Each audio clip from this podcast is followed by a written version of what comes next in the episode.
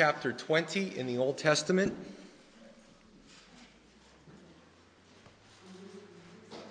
We're going to be in Judges chapter 20. The last time we were in Judges in chapter 19, we st- saw the tragic story of the Levite and his concubine and the resulting war that ensued between Israel and Benjamin. Yes, Judges chapter 20. Verse 1. It says, Then all the children of Israel came out from Dan to Beersheba as well as from the land of Gilead, and the congregation gathered together as one man before the Lord at Mizpah. And the leaders of all the people, all the tribes of Israel, presented themselves in the assembly of the people of God, 400,000 foot soldiers who drew the sword. Now the children of Benjamin heard that the children of Israel had gone up to Mizpah. Then the children of Israel said, Tell us, how did this wicked deed happen? So the Levite, the husband of the woman who was murdered, answered and said, My concubine and I went into Gibeah, which belongs to Benjamin, to spend the night. And the men of Gibeah rose against me and surrounded the house at night because of me. They intended to kill me, but instead they ravished my concubine so that she died. So I took hold of my concubine, cut her in pieces, and set her throughout all the territory of the inheritance of Israel because they committed lewdness and outrage in Israel. Look, all of you are children of Israel. Give your advice and counsel here and now. So, this really wraps up. We have one more chapter of Judges. Um, la- the last chapter was not enjoyable to teach. Some parts of the Bible, they are, well, all parts of the Bible are God's Word, but uh, this, some parts of the Bible have a characterization of such wickedness among God's people. And the world at the time is just recorded in Scripture, it's historical. We read it. Uh, I like what Arnie said when we were um, covering chapter 19. Again, it's probably one of the worst chapters, most disturbing in the Scripture. And Arnie said, This is what I like about Calvary. He goes, The pastors go through the whole Bible. You know, you don't get that everywhere. You know, I feel uncomfortable teaching some of this stuff because it's harsh. Not, not that God is harsh, but just the characterization of how wicked people can be towards each other. But again, we talked about this heinous crime that happened. You know, if you go on your cable news or your TV news or print news, is it really any different? In some, in some instances, we can be worse, right? We're so educated and so um, civilized, and so we've come so far over thousands of years, but we're still depraved in our hearts, human beings are and that's why we need Jesus Christ. So, after we cover Judges, I'm going to go into Ruth and then first Samuel. So, we're going to go into some of the historical books and uh, check that out and see how that goes. So, anyway, the Levite, he tells his story. You can see it in here. Um, it's very bizarre situation. The men of Gibeah see a new man in town and they want to have relations with him sexually uh, and they're banging on the door trying to get in, sort of what happened in, you know, Sodom, right? And instead, this guy gets the bright idea to put his wife out there, and they have her instead. She ends up dying, uh, and he goes the next morning, finds out she's dead, is angry. Well, what did he think was going to happen? And he cuts her into pieces and sends each parts of her body into one of the tribes of Israel so they could see different parts of Israel, so they could see what has happened and the heinous crime that was committed in Benjamin. So again, it's, a, it's pretty gruesome. And verse 7, he's basically urging them, it's a call to action regarding this atrocity. What are you guys going to do about this? This is, this is awful. So then we, he goes on, or we go on in verse 8, and it says, Then all the people arose as one man, saying, None of us will go to his tent, nor will any of us turn our back to his house, or turn, none of us will turn back to his house, but now this is the thing which we will do to Gibeah. We will go up against it by lot.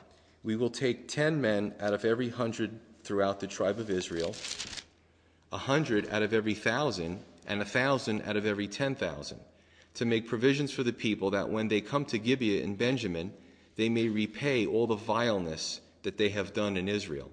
So all the men of Israel were gathered against the city, united together as one man. So what you see is 10% of the fighting men of the tribes of Israel, except Benjamin, vowed to institute justice, and justice, of course, by the law. The law talked about uh, the penalties for murder. The law talked about the penalties for rape. As a matter of fact, in Deuteronomy 22, the penalty for rape was actually the death penalty. So it was pretty serious back then. You committed a crime back then and they found out you were guilty, um, you were done. It's not like today where you get endless appeals and loopholes and, you know, every which way that you can let somebody go. Back then, if you were guilty, you were dealt with. Uh, so they vowed that none of them are even going to go home to their tribes until the guilty are brought to justice. Now, in verse 9, it says, They came against Gibeah by lot. For those of you who don't know what that means, lot was a way to, a lot was a way to uh, find out really God's will in a sense. Uh, Exodus 28:30 speaks about the Urim and the Thummim, and in, in, Hebrew it means the lights in perfection. There were these. It was a device that the priest had in his breastplate of his garb, and um, it's it almost sort of like like rolling dice, right? Uh, they were some of them were like different colored rocks, different colored gems, and depending on how they came out, uh, God, if however He wanted His will to be done, he would make those rocks or dice or whatever come out in a certain fashion. So the high priest had really direct access to God, and if God didn't speak to him in an audible voice, he would speak to him through this through this Urim and Thummim or this lot system. All right. You could say drawing straws, rolling dice. We don't know exactly how they did it back then, but it was kind of similar to that. Something would come up and you would get your answer. Verse 12. Then the tribes of Israel sent men throughout all the tribe of Benjamin, saying, What is this wickedness that has occurred, among you? Because Gibeah is located within the tribe of Benjamin. Now therefore, deliver up the men, the perverted men who are in Gibeah, that we may put them to death and remove the evil from Israel. But the children of Benjamin would not listen to the voice of their brethren, the children of Israel. Instead, the children of Benjamin gathered together from their cities to Gibeah to go to battle against the children of Israel. And from their cities at that time, the children of Benjamin numbered 26,000 men who drew the sword, besides the inhabitants of Gibeah, who numbered 700 select men. Now, a lot less, obviously, than all the rest of Israel combined. Right? They didn't have as many men, but you'll see what happens. Among all this people, there were 700 select men who were left handed, everyone who could sling a, a stone at a hair's breadth and not miss. This is all they did all day was practice these, you know, slingshots and arrows, and these guys actually turned out to be like crackerjacks. They were incredible. Now, besides Benjamin, the men of Israel numbered 400,000 men who drew the sword. All of these men were men of war. They say the, um, the Scythians, the precursor to really Russians, right? Uh, you see people groups migrate and move and then eventually turn into what we know as nations today. But the Scythians would uh, gallop on horseback and they could, at a full gallop, the horse is going, you're going like this on the horse, they could take a bow and arrow and, and compensate for moving up and down, and they can hit their targets. These guys are amazing. Um, I, I, don't know. I'm, I'm just kind of giving you a different example.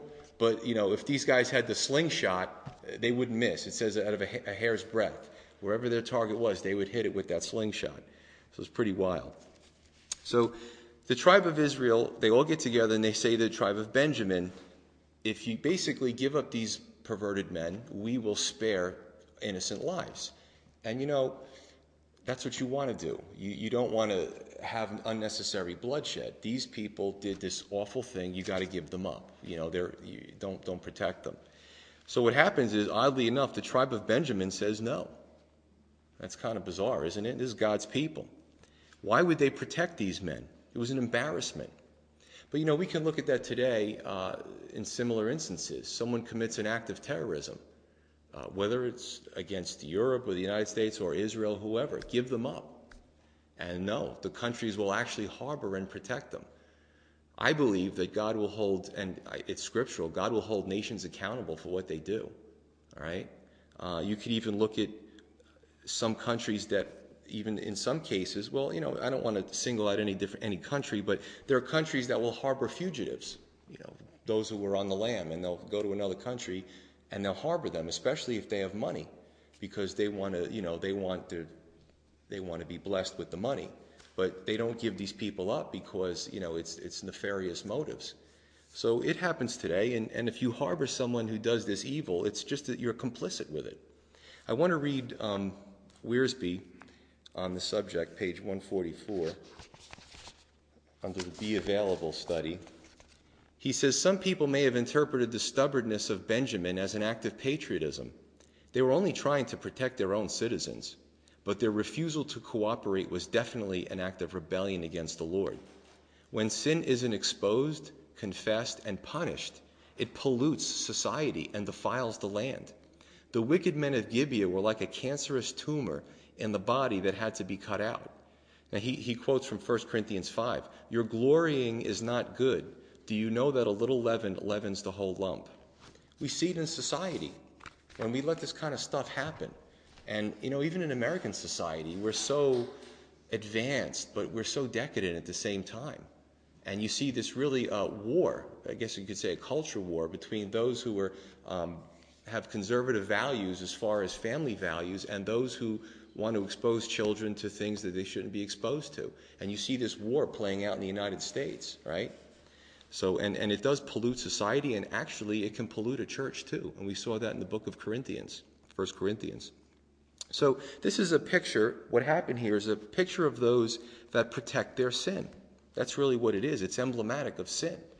Sin gives some type of gratification, and the Benjamins don't want to let it go. But sadly, this happens with regular people, and it also happens with believers at times, you know. Um, they may dig their heels in or go down fighting uh, just to not have their sin exposed. And I've seen these things. I've seen situations where a believer will uh, know that they're in sin and they get confronted upon it, but they'll lie and they'll obfuscate and they'll run and they'll fight harder to not be found out than if they just would say, you know what, yeah, I did it and I need to go before the Lord. I'm sorry, I need to repent, and then let it be forgiven. I have to tell you, folks, even in my experience, in my life, you know, we can do things the easy way or the hard way. I know with me, there's been times where somebody's called me on the carpet for something, and I've, oh no, no, right away the defenses come up, you know, the shield, the force field is up, you know, the battle, you know, the guns are ready to point, and you just obfuscate and you, you, you know, you, you distract and you, you run, and then there's times where I've been busted on something and I just said, you know, you're right. I'm sorry. Will you forgive me? And you know what? The fruit of forgiveness is so sweet. We see it, and I quoted it in my in praying today. 1 John 1 9 says, If we forgive our sins, or if we confess our sins, He, God, is faithful to forgive us our sins and cleanse us from all unrighteousness. So we experience the fruit of forgiveness when we give the fruits of repentance. But you know what? As believers, we do the same thing if someone is really a mature believer and we've done something wrong, you give it up. I'm so sorry. Will you forgive me? And it's so sweet to have that fruit of forgiveness to receive that. You mean you're not mad at me? No, it's, it's, it's done. And I've been on both sides of that. And I can tell you, it's just so much better when we just give it up and do it the easy way and just have that restored fellowship. But of course, here, this was a picture of fighting and kicking and scratching. In no way, we're not giving it up. All right? Even in the church, you see some of the cover ups that are so embarrassing for these major denominations. Um, the worst one is the, the whole thing with the, uh, the, the pedophiles in the clergy. You know, they cover it up, they quiet it, and they send the, the clergy member to another parish. And those poor unsuspecting people don't realize that they have a wolf in the midst of them. That to me is sick. Give that person up. They don't belong in, in ministry. You know, these are, this, these are God's people you're dealing with. So I think we've all seen, we, have all re- read the news, or we all know some type of history, what happens when sin is not dealt with, especially in the house of God. Verse 18. And the children of Israel arose and went up to the house of God to ask counsel of God. They said, quote, Which of us shall go up first to battle against the children of Benjamin? And the Lord said, Judah shall go up first. So the children of Israel rose in the morning and encamped against Gibeah, and the men of Israel went out to battle against Benjamin, and um, they beat Benjamin, and it was a great battle, and everybody was happy, and the end. No, it actually doesn't go like that. The men of Israel put themselves in battle array to fight against them at Gibeah. The children of Benjamin came out of Gibeah, and on that day cut down to the ground 22,000 men of the Israelites, the good guys. And the people, that is, the men of Israel, encouraged themselves and again formed the battle line at the place where they had uh, put themselves in array on the first day. So they did it again. They figured, you know, I don't know what they were thinking. Maybe we did something wrong. Maybe we didn't have the battle lines right. Uh, you know, did the guys not get enough sleep? Whatever the deal was, they tried it again. But this really starts a series of perplexing, a perplexing portion of Scripture. The children of Israel lose the first battle of a righteous fight. And if there was ever a righteous fight in the Old Testament, this was certainly on the top 10. Now, I read a few opinions because this is confusing to a lot of folks, even among Bible teachers. And I just was curious to what I had my opinion, but I just was curious about what they had to say. One commentary said that Israel had already made up their mind without checking with God they only went up to the house of God to see who would go first. So, in other words, they had their mind made up, but they, they didn't ask for the full counsel of God. They just wanted to know who was going to go up first.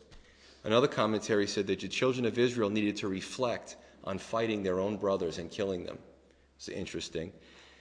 And I'm going to say a lot of these reasons, some may be right, and it, it's possible that there was a variety of reasons why this happened. But let's continue. Verse 23, the second, uh, uh, the second time. Then the children of Israel went up and wept before the Lord until evening, and asked counsel of the Lord, saying, Shall I again draw near the, for the battle against the children of my brother Benjamin? And the Lord said, Go up against him. So the children of Israel approached the children of Benjamin on the second day. And Benjamin went out against them from Gibeah on the second day, and cut down to the ground 18,000 more of the children of Israel, all these that drew the sword. Second time, why is this happening? You know, this is where you ask those questions. I don't understand. You know, sometimes God says yes, but for some reason, sometimes God says yes, but not now. Or he says yes, but not under these circumstances. Even as Christians, sometimes we can go before the Lord and, again, be selective in what areas we're looking for prayer, but we know that we have our mind set on other areas, okay? So this is very interesting. It's really a discipline. I'm going to say this. It's really a discipline to completely walk in the counsel of God. So as believers, we shouldn't raise our hands real quickly to say, Yes, I completely walk in the counsel of God. It is a very serious thing to walk in God's counsel. I looked to see what Chuck Smith said. He actually said, this is perplexing to him too. Um, in Scripture, he says we can't completely understand why the Lord allowed this, but we trust Him anyway, and that's the truth. I believe one day all of our questions will be answered. What I, what I kind of thought of was, I just, to me, I feel that God wanted to show the children of Israel, everyone here in this, involved in this, number one, the ugliness of sin, the power of sin, and the destruction of sin. Right? Gibeah was a picture of sin. It was a cancer. And the children of Israel had to defeat it. And it wasn't just a battle. See, we make a mistake as believers to think that, you know, we, we have to win this battle. You know, on this side of eternity, we are in a war, folks. God is, it's good versus evil. It's how many God can get into his kingdom of heaven. And oddly enough, he employs us to help him, which is really an honor if we think about that. But once we put ourselves into the arena, once we're born again of the Spirit, we, you know, we just, we just put a bullseye on ourselves. And we now are in the war. And some battles will win and some battles will lose. But the mindset has to be it's going to be a long war. And only God says when the war is over. In the meantime, we fight that war on his side. Right? So this was going to be a long war. Verse 26. Then all the children of Israel, that is, all the people, went up and came to the house of God and wept they sat there before the Lord and fasted that day until evening, and they offered burnt offerings and peace offerings before the Lord. Now it's interesting. The first time, listen, nothing is in here for no reason or coincidence. The first time they said, you know, let's go. Who, who's going to go up first? The second time the children of Israel said, who shall, shall we go up against our brother Benjamin? Okay, they realized the seriousness of who they were fighting, their own flesh and blood. The third time they wept and they fasted and they offered sacrifices to the Lord. So you see, each time the children of Israel really understand the depth of what they're dealing with here. So the children of Israel inquired of the Lord. The ark of the covenant of God was there in those days. And Phinehas, the son of Eleazar, the son of Aaron, stood before it in those days, saying, Shall I yet go out to battle against the children of my brother Benjamin, or shall I cease? And the Lord said, Go up, for tomorrow I will deliver them into your hands. Then Israel set men in ambush all around Gibeah, and the children of Israel went up against the children of Benjamin on the third day and put themselves in battle array against Gibeah as at other times. So the children of Benjamin went out against the people and were drawn away from the city. They began to strike down and kill some of the people, as at other times in the highways, one of which goes up to Bethel and the other to Gibeah, and in the field about thirty men of Israel. So it's not starting to look so good right away. And the children of Benjamin said, They are struck down before us as at first. But the children of Israel said, Let us flee and draw them away from the city to the highways. So all the men of Israel rose from their place and put themselves in battle array at Baal Tamar. Then Israel's men in ambush uh, burst forth from their position in the plain of Geba. And 10,000 select men from all Israel came against Gibeah, and the battle was fierce. But the Benjaminites did not know that disaster was upon them. The Lord defeated Benjamin before Israel and the children of Israel destroyed that day 25,100 Benjamites, all these who drew the sword. Kind of reminds me of Matthew 17, where, you know, the disciples, some of the disciples are there, and they're, you know, guy's got a demon possessed child, and uh, they're trying to cast out the demon, and it isn't working. And Jesus, of course, always comes in to save them. No matter what they were into, Jesus would come in and just save the day. And he said, I tell you the truth, that this kind of demon does not come out except by prayer and fasting. And there are going to be some battles that we just don't understand. Well, I'm on the side of righteousness. What am I doing wrong? That may be true. But how serious are we about doing what the Lord has called us to do? You see, sometimes it takes fasting and prayer. Sometimes the problems are so insurmountable that it takes persistence and seriousness and the ability and the willingness to pull out all the stops. This is actually, to me, I read this, this is very sobering to me because it's, it's just how serious that this portion of Scripture is. Are there times in my life, are there times in our lives where maybe there was a battle that we could have won, but we gave up? We weren't serious about it. You know, we just figured a little prayer at the end of the night, that should do the trick. It's pretty, pretty amazing stuff. It's quite possible that God said yes all along, but He wanted them to repent and deal with their sins. Even though they were righteous, they were still sinners. Deal with your sins first before you go into this battle against your brother, your own flesh and blood. Now they could be victorious because they had clean hands. And maybe there are some things, uh, ladies and gentlemen, in our lives that God wants us to do, that God wants us to be victorious uh, with. But our hearts need to be right first, and the hypocrisy issues need to be dealt with that we all we all have. Verse 36. This is kind of like the mop up effort um, at the end. So the children of Benjamin saw that they were defeated. The men of Israel had given ground to the Benjamites because they relied on the men in ambush whom they had set against Gibeah. And the men in ambush quickly rushed upon Gibeah. The men in ambush spread out and struck the whole city with the edge of the sword. Now the appointed signal between the men of Israel and the men in ambush was that they could they would make a great cloud of smoke rise up from the city, whereupon the men of Israel would turn in battle. Now Benjamin had begun to strike and kill about thirty of the men of Israel, for they said, Surely they are defeated before us, as in the first battle. But when the cloud began to rise from the city in a column of smoke, this should bring back memories, right? The Benjaminites took them took, looked behind them, and there was the whole city going up in smoke to heaven. And when the men of Israel turned back, the men of Benjamin panicked, for they saw that disaster had come upon them. Therefore, they turned their backs before the men of Israel in the direction of the wilderness, but the battle overtook them. And whoever had come out of the cities, they destroyed in their midst. You know, this, a lot of this stuff is, is really military strategy. And what's interesting is even some today, if they're good Bible students, if they're in the, in the armed forces, will use some of these strategies. Uh, so this is what they did. You know, they, they're fighting. They drew the men away from the city. They made them think that they were going to win, as, as usual. They drew them further away from the city. And now there was a great void between the city and the fighting forces. And then the men of Israel went and, you know, set fire, started setting fire to the city with the smoke. So now they're, they're, they're, some of them might have tapped each other and said, look, our city's on fire. Now you've got them further divided.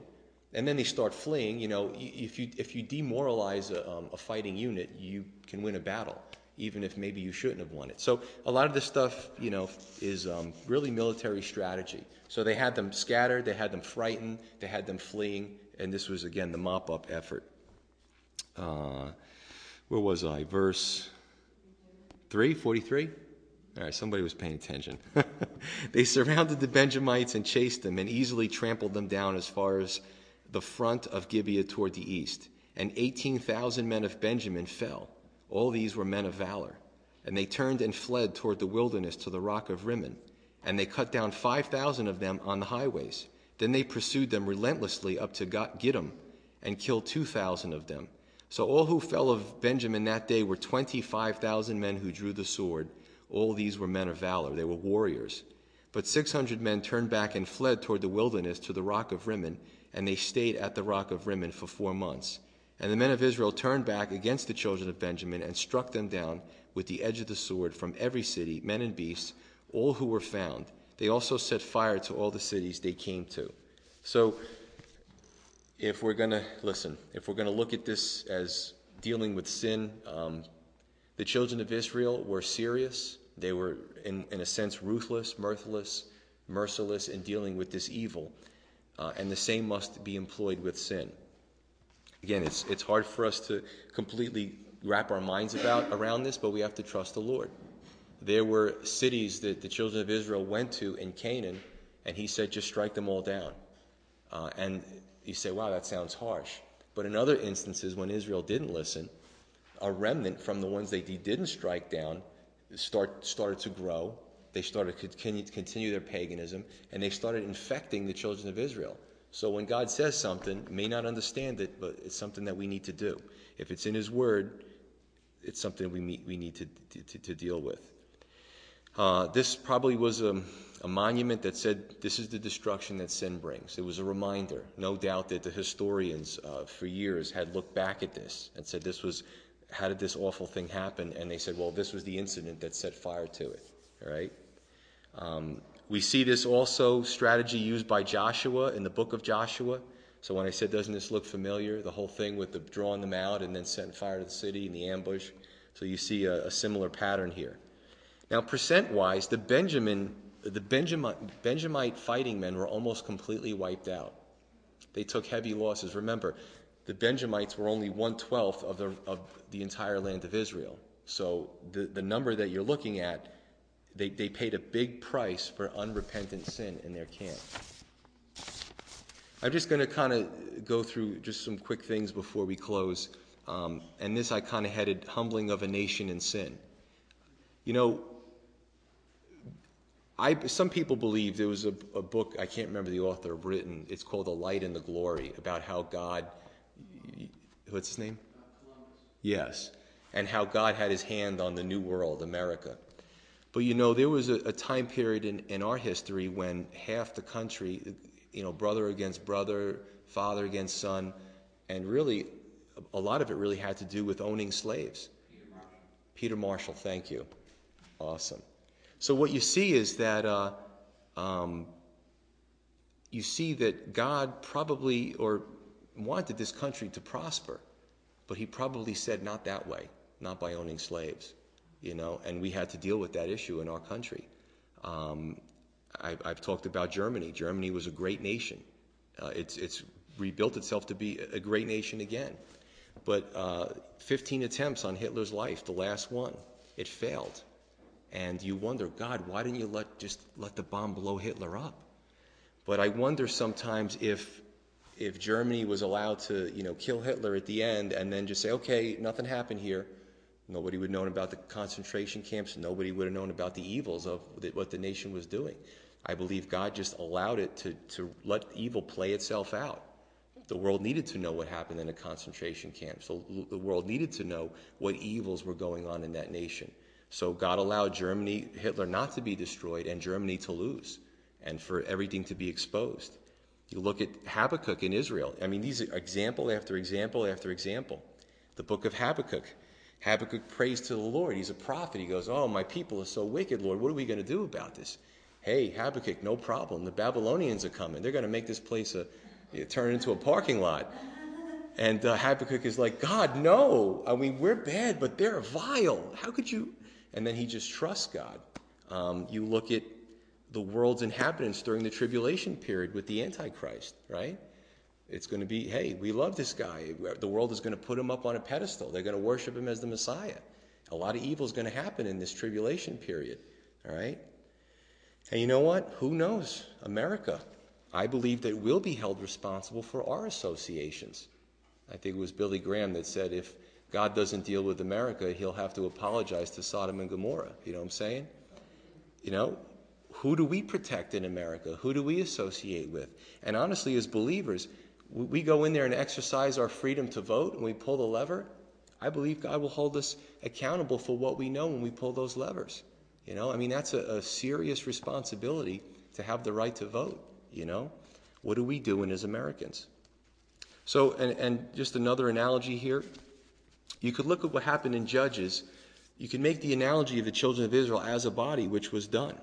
And as a body, the whole thing with Gibeah was a cancer to the body. And if it wasn't dealt with and excised, um, you know, the whole nation would have suffered for it.